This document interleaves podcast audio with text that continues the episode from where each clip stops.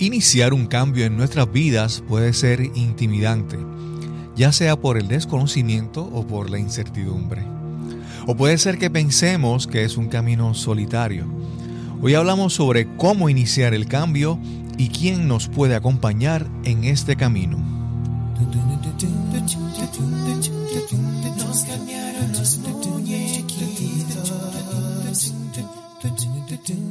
Mi nombre es Cristóbal Colón soy un comunicador, un bloguero, un podcaster. Y eso es, nos cambiaron los muñequitos, porque lo único constante en la vida es el cambio. Saludos, bienvenidos a Nos cambiaron los muñequitos. Hoy te presentamos el episodio número 60 y conversamos con Neil Camacho. Neil es un ingeniero industrial de Costa Rica quien después de varios años en ese campo decidió buscar lo que faltaba en su vida. Ahora Neil se dedica a acompañar a otras personas en este camino de autodescubrimiento usando el coaching y otras herramientas. Esperamos disfruten esta gran conversación. Tanto en Nos cambiaron los muñequitos como en nuestra comunidad Podcasting Accomplices, usamos y recomendamos Lipsync como alternativa para alojamiento de tu podcast y contenido de audio. Lipsyn es la red de podcast más grande del mundo, sirviendo a la comunidad del podcasting desde el 2004. Si deseas crear tu podcast, contáctanos en www.podcastingaccomplices.com.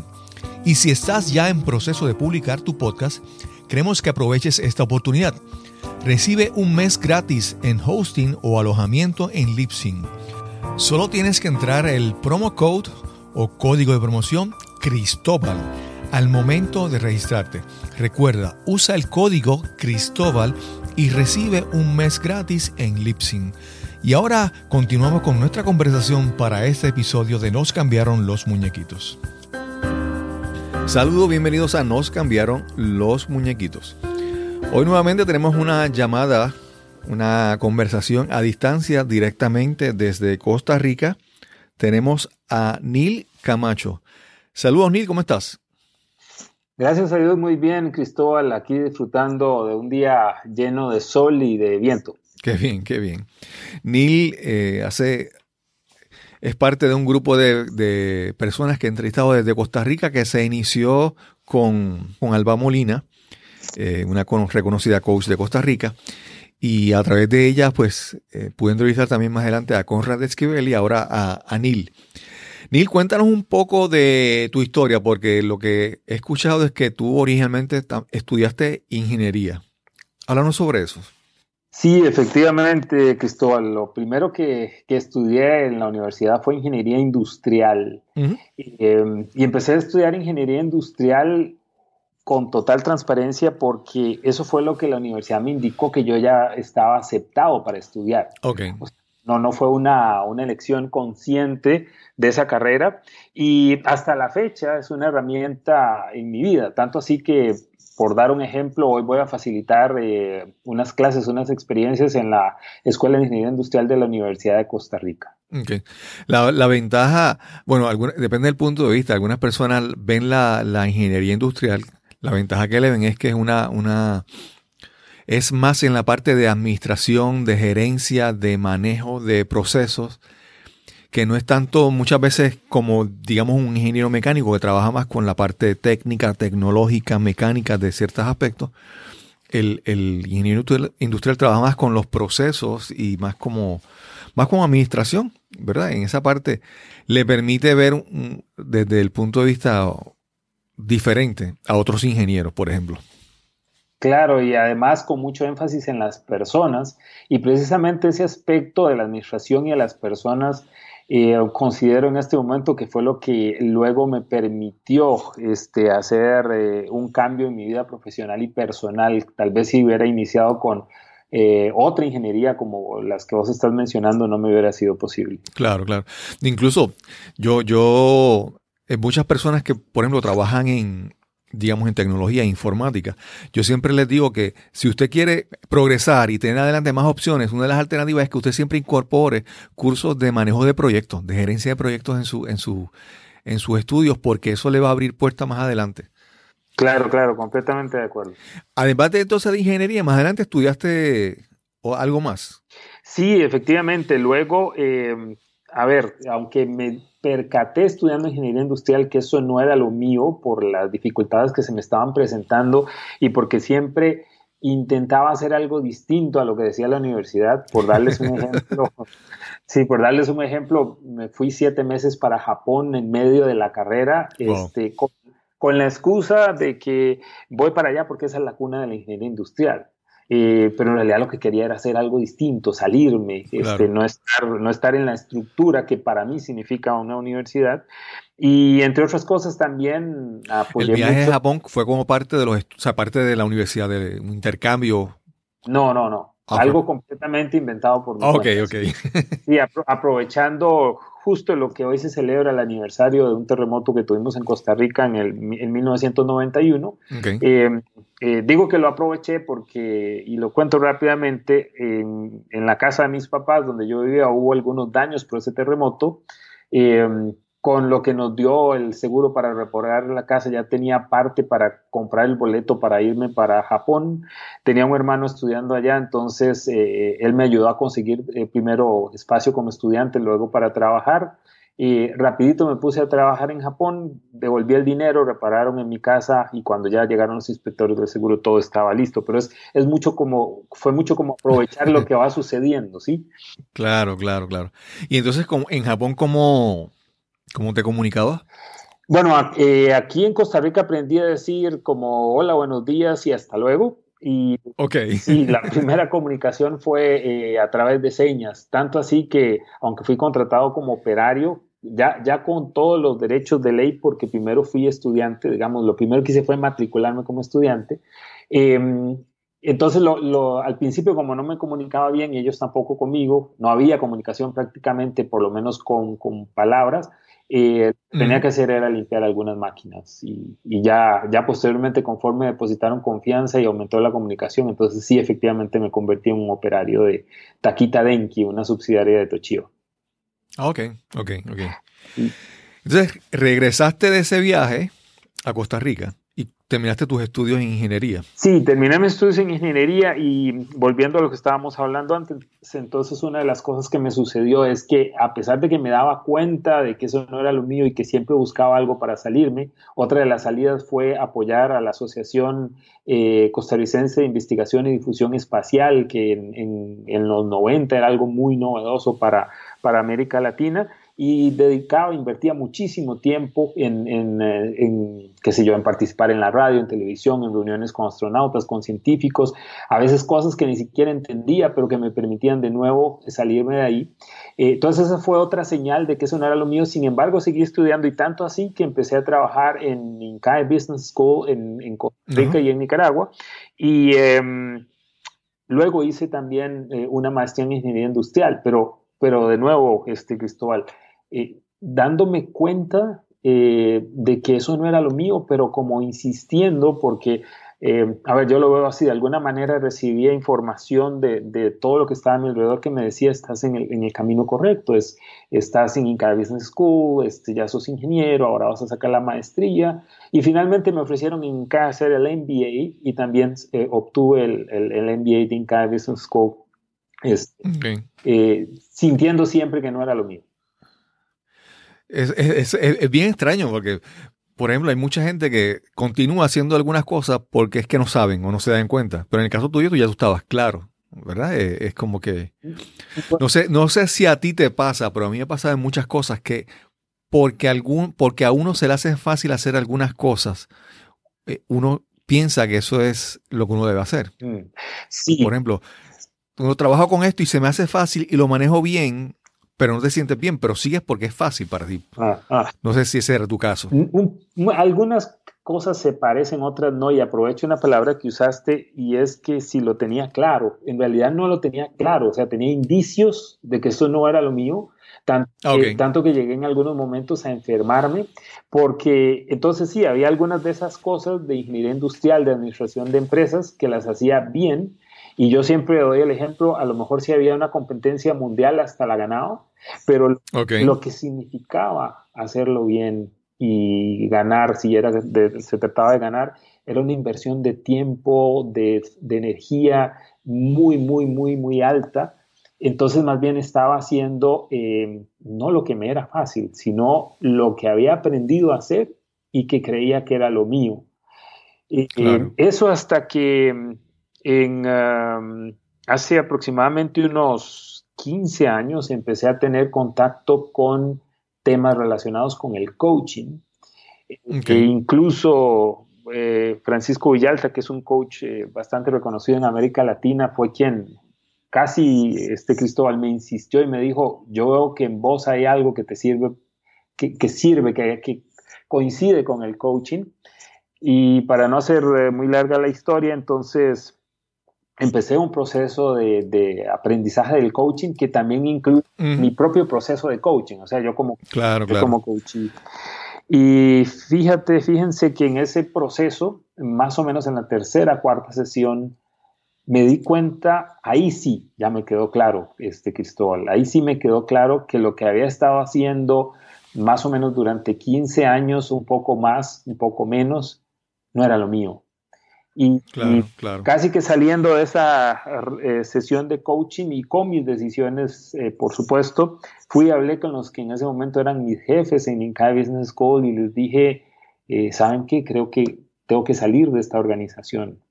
las reacciones fueron al principio no solo de ellos, sino incluso de familiares, amigos, sí, queridos, así como de sorpresa, pero ¿qué es eso? Como que, eso no es lo tuyo? Ya tenía la posición, tenía la posición de director administrativo de maestrías. Em, con mi nivel académico era lo más alto que podía optar en, en Business School, porque lo siguiente ya era ser miembro de facultad, pero solo con doctor. Claro, claro.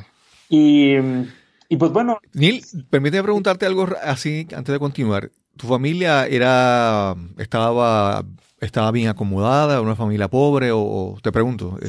A ver, yo puedo afirmar que mi familia siempre, eh, desde que yo estaba en la universidad, es una familia de clase media en Costa Rica.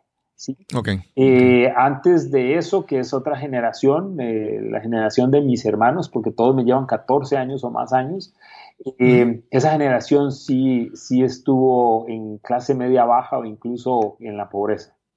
Claro. No, te pregunto porque, como, como en mi caso, si uno viene de una familia pobre, esa, esa estabilidad, ese salario fijo, esta, esos ingresos que, ¿verdad? Que, que, te, que te dan un nivel de vida diferente a lo que tú has tenido, pues a veces como que inconscientemente o a veces conscientemente te, te presiona muchas veces a quedarte en un lugar.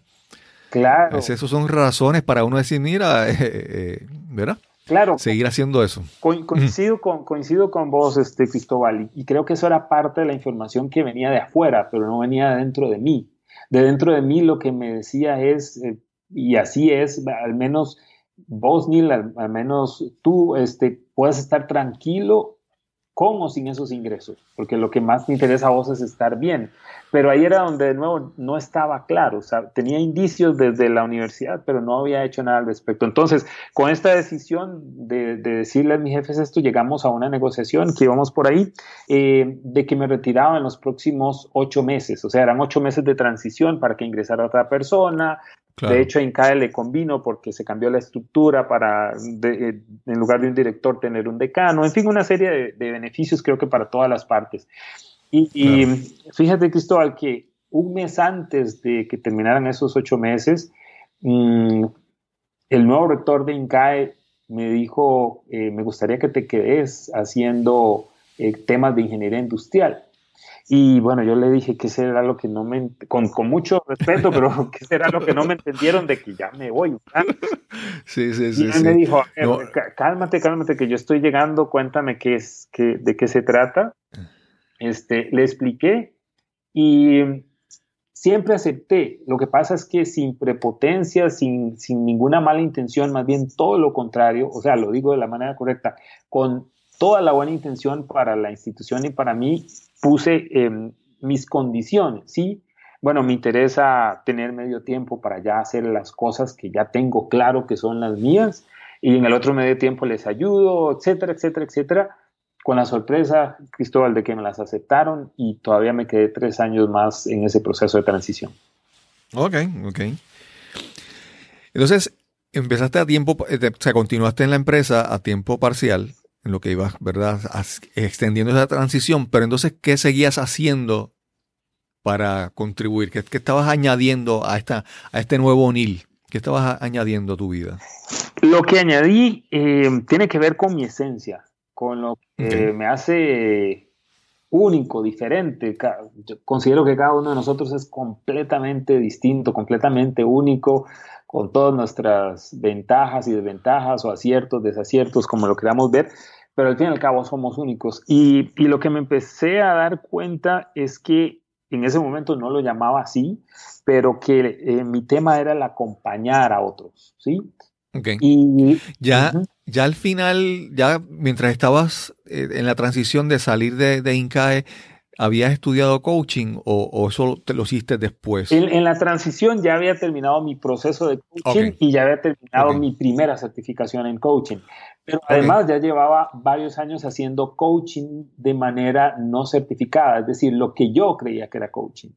Claro, Y esto era porque representando a Encaje Business School en Estados Unidos, este, había estado en varias actividades de, de atención de graduados y otros asuntos que, que, son muy importantes, sobre todo en Norteamérica, y que al ser Encaje Business School una, una escuela de negocios reconocida en todo el mundo, pues entonces estábamos replicando y tropicalizando algunas de estas cosas. Eh, entonces ya, ya había hecho también coaching, pero tal vez en algunos casos incluso de manera inadecuada, porque, porque realmente no había estudiado, no me había certificado. Eh, y bueno, entonces eh, efectivamente dentro de esa industria de acompañamiento empiezo a, hacer un poco más por mi cuenta. En ese medio tiempo que me quedaba libre, coaching, en algunos casos pagado, en otros o remunerado, en otros casos empecé a hacerlo también eh, voluntario que, o, de gratis, eh, eh, pro bono, ¿sí? Entonces, por ejemplo, si resultaba que una persona andaba buscando trabajo y le quedaba ideal un proceso de coaching, pero no tenía trabajo, ¿cómo le iba a pagar? Entonces terminaba ofreciéndole una o dos sesiones de coaching y pues la persona lograba su objetivo con mi compañía, pero era la persona quien lograba su, su objetivo de conseguir el trabajo y luego me daba el feedback. Eh, por esto y esto que hice o que tomé la decisión o que me acompañaste a hacer, obtuve este resultado. Entonces me fui dando cada vez más cuenta de, de, cómo podía impactar ahí, cómo me sentía más cómodo. Y también me, entonces me puse a estudiar otras cosas eh, como, por ejemplo, eh, clown. Pero no para hacer una payasada o para hacer de clown, sino para usarlo como herramienta eh, precisamente para acompañar a otros, ¿sí? ¿Cómo puede, cómo puedes tomarlo como una herramienta, verdad? Cuando dices que es, ¿verdad? El, clown, ¿verdad? Ser payaso, pero sin, sin, no para trabajar como payaso, sino como herramienta. Descríbenos cómo puede ser efectivo eso, esa herramienta. La experiencia más reciente que tuve eh, con, eh, con la nariz, porque en realidad es sobre todo usar la nariz de clown, esa nariz roja típica de grande. Eh, la tuve en Escuintla, Guatemala, eh, la semana pasada. Eh, ahí estuve con las hermanas de la Caridad de la Madre Teresa en uno de sus centros y estuve acompañando a una serie de personas que están con enfermedades terminales, que están con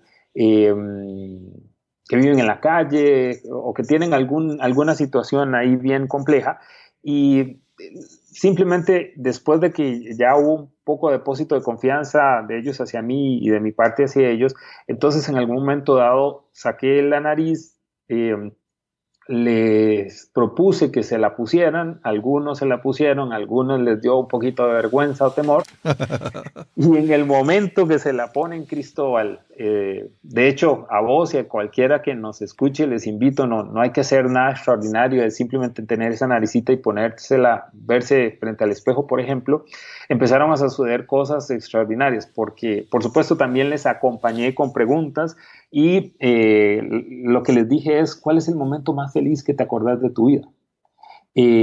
Son personas que estaban o están, imagínate, si están en, una enfermedad terminal, o sea, saben que sus días están contados, nada más por poner un ejemplo, y en el momento en que empiezan a, acordarse de ese momento más feliz de su vida, eh, cambia toda la perspectiva y como me dieron el feedback, solo eso ya les permite tener eh, una energía distinta. Por cierto, no se, trata ni de terapia ni de sanación. Claro, claro. Es simplemente unos segundos, unos minutos, unas horas o a lo mejor un cambio completo en su vida simplemente porque contactan con el niño interior. Esto de la nariz tiene que ver mucho con contactar con el, claro, Claro.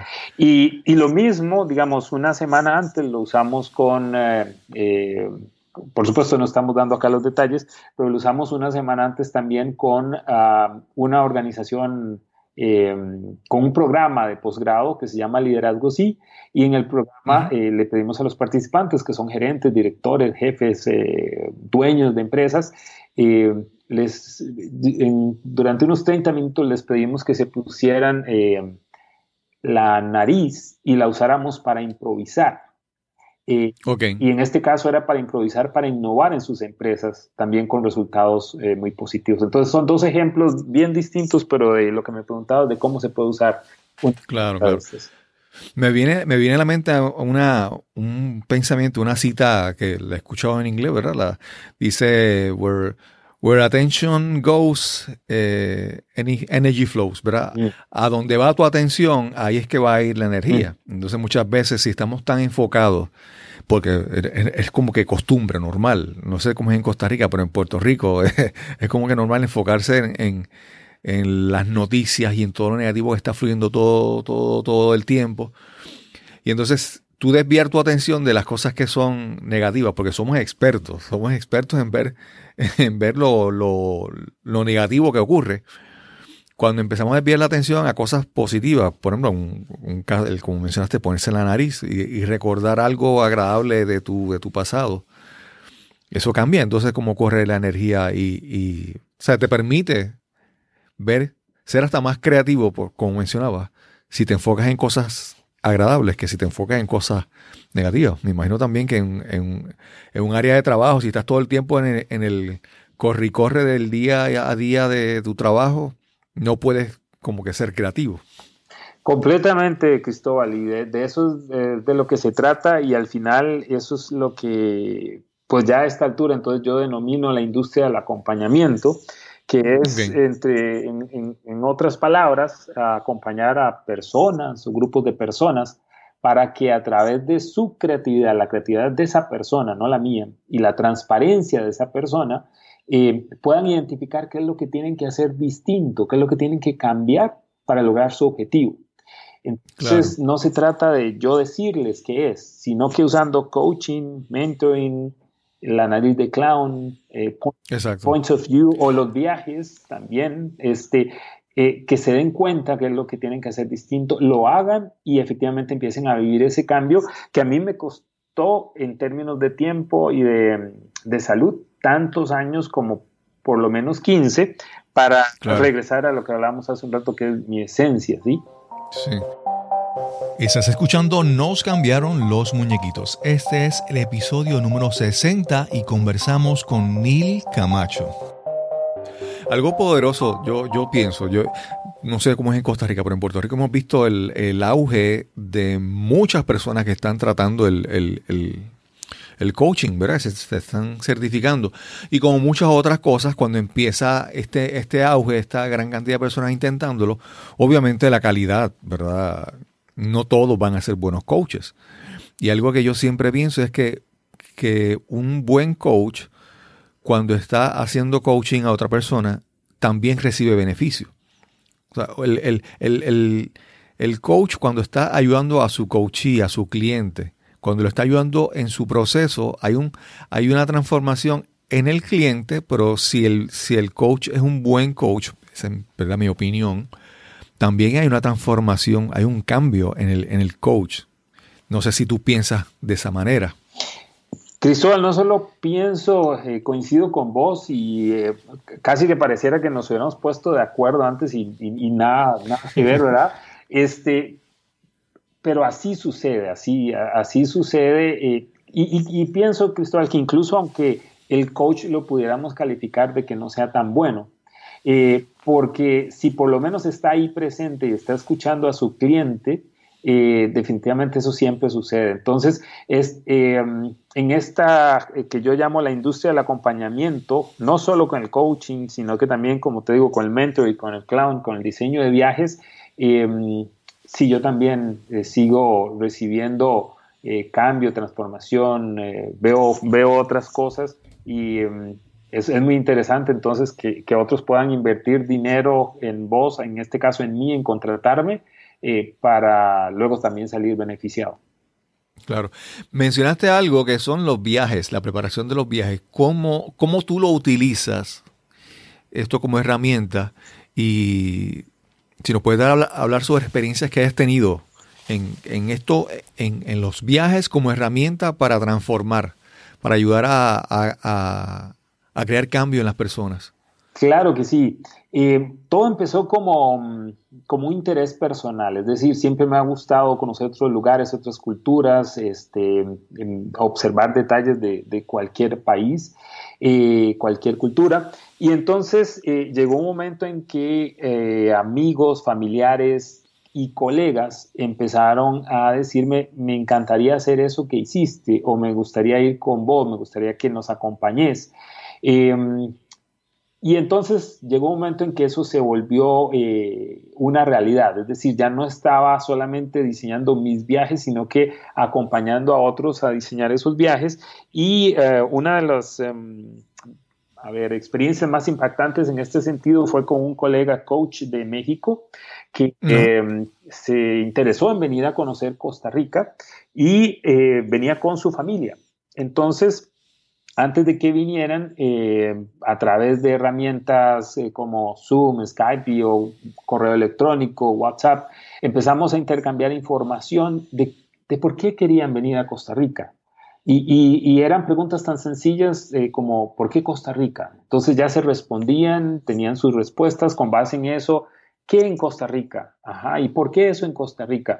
Y entonces eh, llega un momento en que empiezan a eh, identificar cuáles son los lugares a los que quieren ir y se empieza a hacer el itinerario, no diseñado, repito, por mi persona, sino que por todos los, miembros de la familia que van a participar.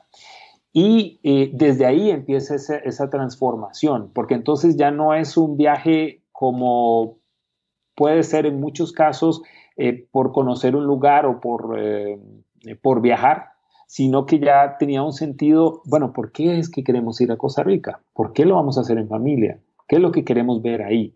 ¿Qué nos quisiéramos llevar? Y además, otra pregunta muy importante, ¿a qué estamos dispuestos que no suceda? en el sentido de que en un viaje podemos planear mucho y al final puede suceder todo lo contrario. Claro, claro. Y, y con la, el ingrediente adicional, eh, Cristóbal, que finalmente en muchos de estos casos pues también termino acompañándoles em, y pues yo muy feliz también viajando un poco más dentro del país o fuera del país y en algunos casos entonces también con eh, el uso de algunas de estas herramientas que ya hemos mencionado como coaching, mentoring, clown, eh, dentro de ese viaje. Cuando, en el, caso de este, de este grupo de México, ¿cuál fue la experiencia, vamos a decir, neta después del, después del viaje? ¿Cómo, ¿Qué lección se llevaron? ¿Cómo, qué, qué cambio hubo? ¿Qué puedes ver que resultó final posterior a la experiencia? Y precisamente estuvimos conversando un poco al respecto eh, ya cuando estaban de regreso en México y parte de las cosas eh, que, que, decían es que em, se dieron cuenta de qué cosas de México no estaban valorando, que ahora podían valorar, o que, o que criticaban o señalaban mucho de México, ya sea porque las vieron eh, igual, mejor o peor en Costa Rica.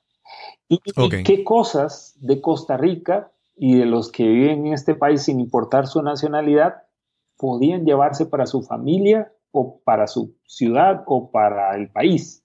Eh, de nuevo, porque de repente dicen, esto ni lo hacemos allá o esto lo hacemos allá y ni nos estábamos dando cuenta. Entonces, eh, es, un proceso de, transformación basado en, la observación, la escucha eh, y el ponerle atención a detalles que normalmente muchos de nosotros no le ponemos por estar en el día a día. Claro. Neil, te, voy a hacer una, una, te voy a escribir una situación y para poner un, tema que quiero que hablemos. Por ejemplo, en Puerto Rico pasa mucho que las personas, algunas personas piensan que unas vacaciones es irse a, Orlando, Florida, Estados Unidos, al mundo, al mundo mágico de Disney. no sé si en Costa Rica pasa, pero esas son como que las vacaciones ideales de, de mucha gente. Y yo lo veo como que esas, esas son unas, unas vacaciones como de fantasía, donde todo está controlado, donde todo está... Eh, te dan la transportación, te llevan al parque, todo es como que tan, es como un libreto. Y, entonces, como que haces una, una, unas vacaciones que para mí, para mí, son vacaciones de fantasía, no son vacaciones reales, son vacaciones donde donde yo tengo el control y esto es lo que va a pasar y este es el, agenda y el itinerario y va a ser así. Eh, primero, si en Costa Rica todavía es muy común ese, efecto ¿verdad? de las personas con sus viajes. Y segundo, si piensas que, esos viajes que tú haces, eh, cuando, por ejemplo, soltar, soltar un poco el control, mm, cuando mencionaste qué, qué va a pasar o qué puede ser que no pase, háblanos, háblanos sobre cómo esa experiencia de viajar de una manera como verso, como te mencioné, ya planificado y todo controlado, y una, y una, una un viaje vacaciones, digamos, abiertas, fuera del turismo, vamos a decirlo así. Mm. Eh, de nuevo coincidimos, Cristóbal, sí. Eh, bueno, por cierto, eh, sin ir a, sin generalizar y ir a los extremos, ¿verdad? Porque yo soy uno que me encanta ir a Disney, para que sepas. Claro, claro. ahora, incluso ahí dentro de los parques, este, em, en varias oportunidades he codiseñado viajes a, esos parques, en donde parte de la idea es también hacer cosas distintas, que el parque... Mm, te puedo ofrecer, pero que tal vez no están tan evidentes o que te sales de lo que te está ofreciendo el parque. Eh, como por ejemplo, em, hay algunas personas que conozco que están acostumbradas a llegar ahí, como dijiste, con todo planificado. Entonces, desde el aeropuerto les reciben en el aeropuerto de Orlando y los llevan de una vez al hotel y todo el asunto. Pero también hay opciones como tomar transporte público, por ejemplo. Claro.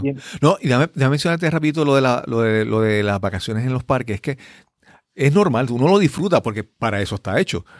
Me refiero más al caso de que hay personas de que todos los años, y conozco casos, que van todos los años al mismo lugar. Entonces, pero tantas cosas espectaculares, hermosas que hay por conocer en el mundo y tú regresas al mismo lugar buscando la familiaridad, buscando el poco riesgo de lo conocido, vamos a decirlo de esa manera. Claro, claro. Ahora, incluso ahí mismo, ¿verdad? Digo, ya si es alguien que por más que vos y yo le hablemos, dice, no, sí quiero ir de nuevo este año. ah, ok, pues está bien. Bueno, en esos parques también hay oportunidad de ser voluntario.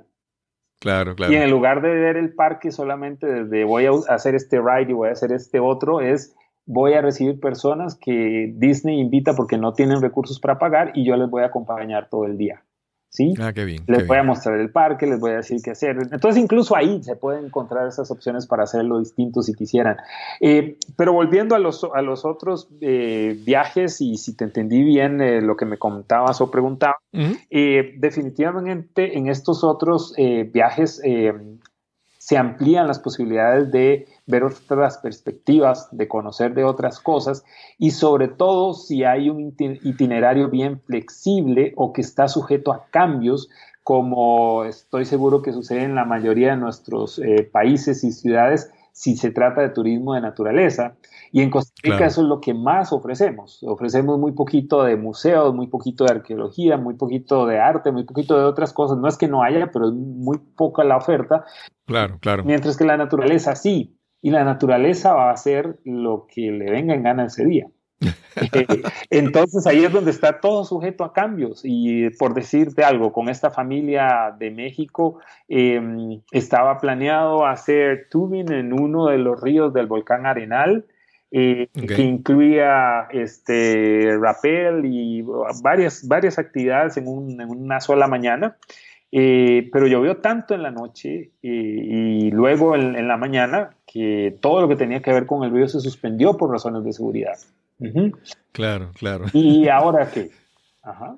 Este, eh, el, problema no era si te devolvían el dinero o no, porque las empresas simplemente reprograman o te dan la oportunidad de hacerlo otro día. En fin, ese no es el problema, sino que es, y si está lloviendo, ¿qué más vas a hacer? ¿A dónde lo vas a hacer? Claro, claro. ¿Y qué decisiones tomas, verdad? Sí, sí. Yo recuerdo en, una ocasión, mi primera, una vez estuvimos planificando un viaje para ir al Gran Cañón de Colorado. Eh, y cuando llegué ese día, hubo lluvia de inundaciones. y hubo que cancelar muchas cosas, pero entonces uno puede quejarse, ¿verdad? Pero yo puedo decir que tuve la, experiencia de estar en el Gran Cañón, que, incluso los caminos estaban inundados para llegar. Mm. Es una experiencia completamente diferente, si uno, lo, si uno lo quiere ver desde ese punto de vista, ¿verdad? Claro, claro. Y entonces al final depende mucho, este Cristóbal, de cómo cada uno de nosotros, como vos, como yo y cualquier persona que nos esté escuchando, decide ver eh, la situación. Y por supuesto que ya tenemos nuestras experiencias, nuestra forma de pensar, eh, lo que nos ha sucedido en la vida, pero siempre va a haber una oportunidad de darse la oportunidad de, experimentar algo distinto, de buscar ese cambio y a lo mejor de enfocarse un poquito más eh, en, la esencia de cada quien. Porque por cierto, habrá, habrá quien se sienta más cómodo y se disfrute más eh, cuando todo está planificado y ordenado. Y está bien, ¿verdad? Eh, pero eso no, eh, o más bien, eso no quita que en algún momento se pueda dar la oportunidad de experimentar todo lo contrario, este, para que pueda ver otros puntos de vista y aprender más. Claro. Te quiero preguntar, según lo que entiendo, es que tú trabajas con individuos, pero también trabajas con organizaciones. Eso es correcto, ¿verdad? Sí, efectivamente.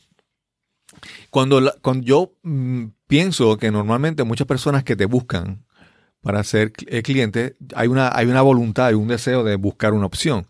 Pero muchas veces cuando tú vas a una organización, una compañía, un grupo, puede ser que haya personas que vayan a esa experiencia o ese, o esa, o ese taller, lo que tú vayas a hacer.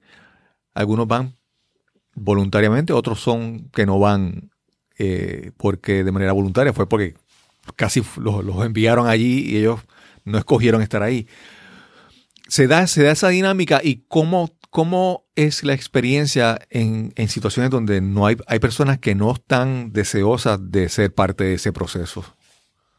Sí, efectivamente sucede eso también. Eh, por poner ejemplos rápidos, eh, si es un coaching individual, por lo general no, porque ya fue hablado la persona que lo va a recibir con su jefe y con recursos humanos o desarrollo humano de la organización. Claro, claro.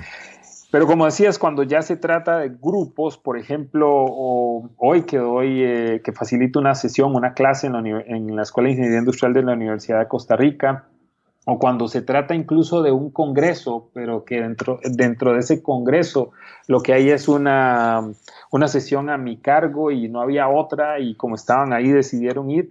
Eh, sí, las reacciones son, son muy variadas y entonces, eh, por lo menos en mi caso, lo que hago es eh, adaptarme a lo que va sucediendo, improvisar, improvisar muchísimo eh, y conforme la reacción que van teniendo, eh, ir, ir adaptándolo, valga la redundancia. Y ah, al final lo que sucede es que me lo decían estos estudiantes de Ingeniería Industrial de la Universidad de Costa Rica hace como dos semanas, mm, es, es, un asunto mucho de lograr conexión, de lograr depósito de confianza de ellos para conmigo y de mi parte para con ellos, y ellas de manera tal que eh, sí se permita esa, esa escucha, esa observación, y entonces resulta increíble, Cristóbal, cómo eh, la mayoría, porque no podemos decir que todos y todas, pero sí la mayoría terminan llevándose algo de lo que no esperaban y a lo mejor de lo que se llevan es de esa oposición o de esa Mm, yo no quería estar aquí. incluso eh, eh, hace como, a ver, a finales del año pasado en una organización gubernamental me contrataron como coach. Y la primera sesión de coaching con un individuo, con una persona, lo que me dice es, estoy aquí porque me enviaron, yo no lo incluso, imagínate, en un caso de coaching individual, ¿verdad? Y, y, ah. si es lo mismo de siempre, pues para que sepa de una vez que esto no va.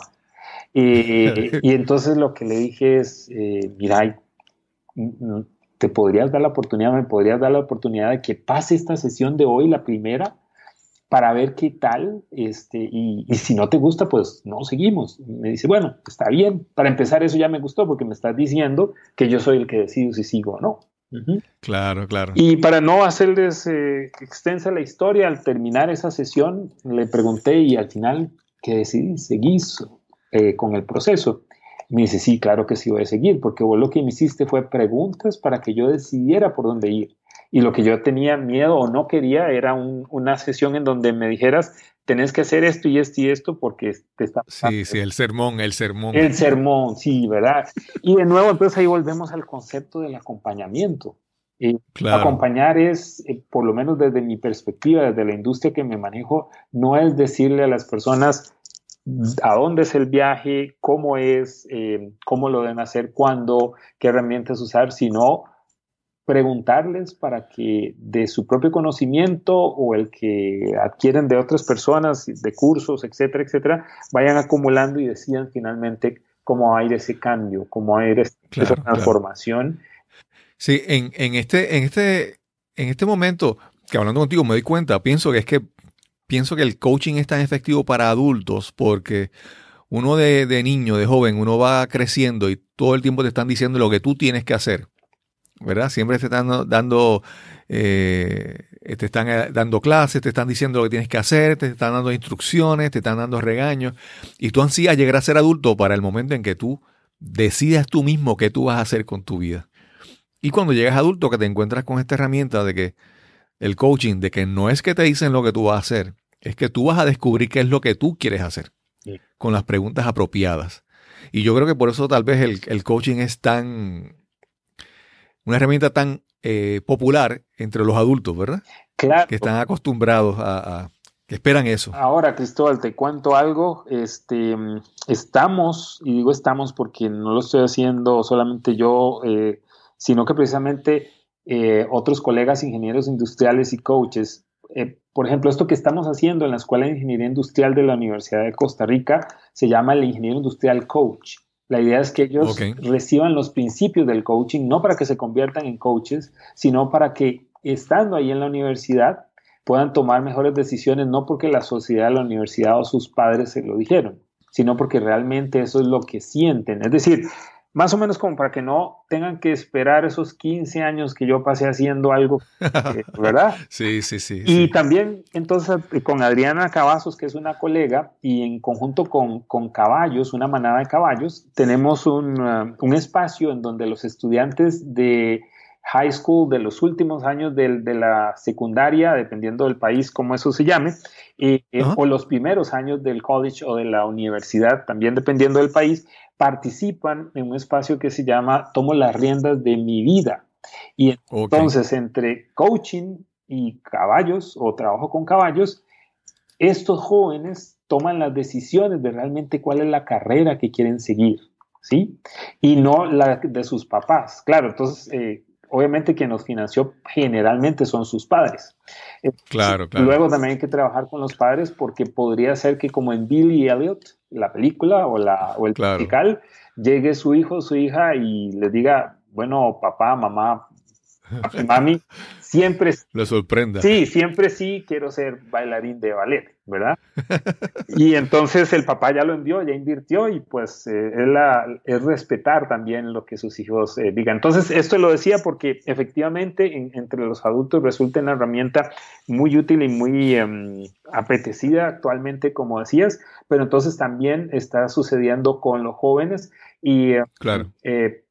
Yo, yo, ya ahorita solo con contarte ya estoy emocionado porque sé que más tarde voy a estar con los estudiantes eh, de ingeniería industrial y a través de preguntas ellos van a seguir eh, conociéndose y entonces les voy a acompañar para que tomen mejores decisiones, ya como ingenieros industriales, porque no es que van a abandonar la carrera, ¿verdad? Sino es en este caso qué énfasis le van a dar. Van a crear su propia empresa, van a ser empleados de una multinacional, van a ser empleados de su propia, de una empresa local, eh, qué es lo que van a hacer, pero que, que, se adapte más a lo que realmente es este, su esencia. Sí. Neil, si alguna persona se encuentran en una situación como la que tú tuviste hace más de 15 años, que tú veías los indicios de que algo no estaba bien, ¿qué, qué pasos o qué recomendaciones tú le das a esas personas para que empiecen a descubrir qué es lo que deben hacer en su vida?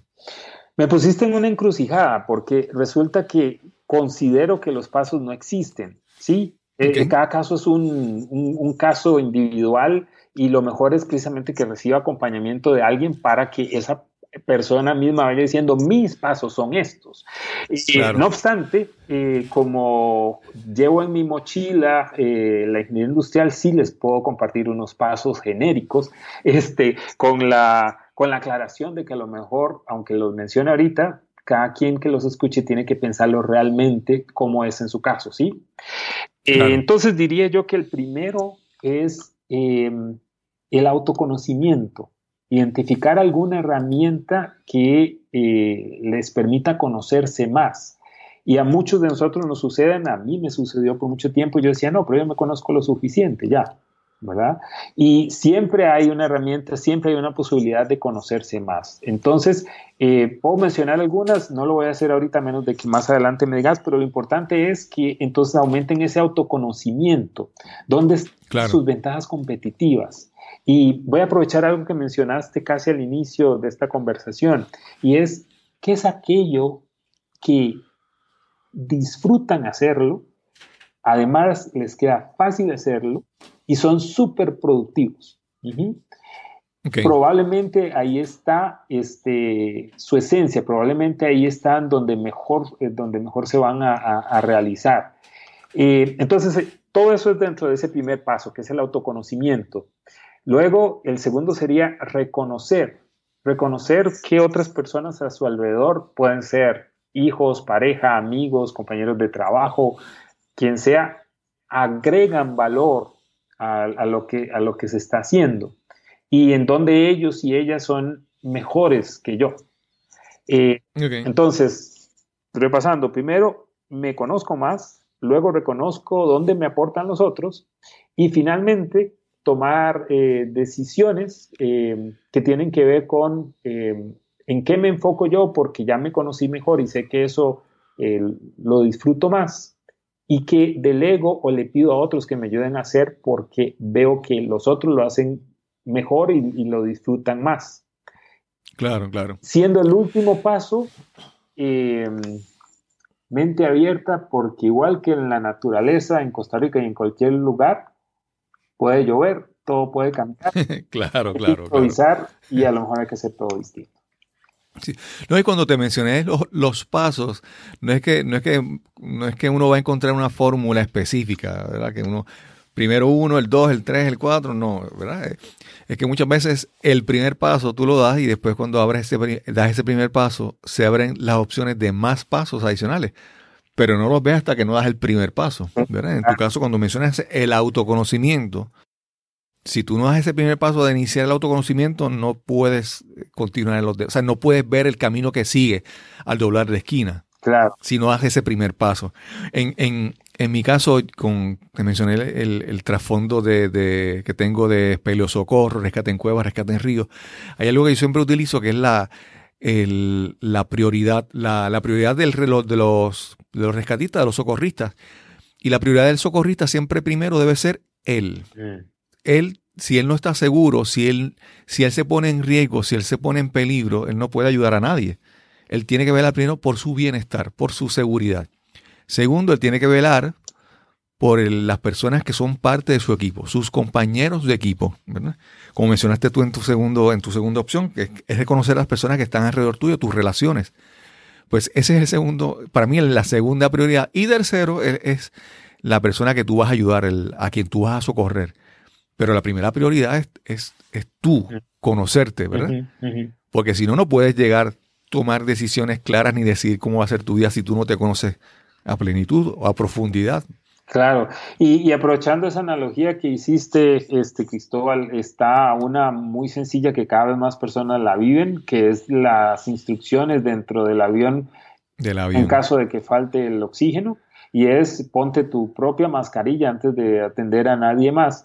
Y en el caso de, la industria del acompañamiento en la que yo estoy eh, disfrutando, eh, tiene que ver también ese autoconocimiento con eh, aceptarse y amarse tal como cada uno de nosotros es, con sus ventajas y desventajas, sus aciertos, sus desaciertos y todas aquellas cosas que podemos mejorar. Exacto, exacto. Neil, si alguien desea conocer un poco más sobre ti, sobre tus servicios, sobre tus talleres, actividades, ¿cómo te pueden conseguir? A ver, me pueden encontrar en, em, en Facebook, eh, también a través de una página que se llama cambio de época.live. No obstante, creo que la forma más fácil de que nos contactemos, y también la usamos este, Cristóbal y yo, es a través de WhatsApp y a través de WhatsApp pueden surgir ya un montón de, alternativas más. Y, claro. y para contactarme a través de WhatsApp sería más 506, que es el código de país de Costa Rica, y el número es 88823147. Ok. A fin de cuentas, esta, esta, información la tendremos en las notas del episodio, eh, en nuestra página. Siempre hay las notas que incluyen información adicional sobre lo que, se, lo que usted escucha en el episodio. Neil, gracias por esta excelente, excelente conversación. No, no me imaginaba que iba a ser tan, tan agradable e interesante. Pues qué bueno, este Cristóbal, muchísimas gracias a vos por invitarme y por darnos la oportunidad de compartir este tipo de cosas. Estoy seguro que escuchándonos unos a otros eh, podemos eh, lograr mucho ese cambio de estar mejor y es una es otra forma de acompañarnos. Así que muchas gracias a vos también por eso. Sí. Eh, te, te, menciono porque es, es como en el último episodio anterior que grabé, era básicamente que salió publicado hoy es, es como si continuáramos la conversación que tuvimos con otras personas que también son coaches y estaban enfatizando el autoconocimiento. Y de repente tú tomaste la conversación donde se quedó en ese episodio. Entonces ahí lo que digo es la, esa parte de, de, que lo bueno que fue esta conversación, que fue interesante en el contexto de todos los temas anteriores que se van discutiendo en, en este podcast. Gracias, gracias por esta, esta oportunidad de, de conversar. Igualmente, pura vida y un abrazo para todos y todas. Y nos encontraremos entonces en el próximo episodio de Nos cambiaron los muñequitos. Hasta la próxima. Gracias a Neil Camacho por esta excelente conversación que tuvimos en el día de hoy, que esperamos que haya sido de gran utilidad y de gran interés para ti que nos escuchas. Agradecemos a, Neil y a otros compañeros, amigos, hermanos costarricenses que han participado en este, en este podcast un país que queremos muchísimo, hemos desarrollado unos grandes lazos. Recuerda que si deseas lanzarte a crear tu propio podcast, puedes visitarnos en podcastingacomplices.com. Acómplices se escribe con 12. Podcastingacomplices.com para recibir más información sobre cómo crear, cómo podemos ayudarte a crear tu podcast.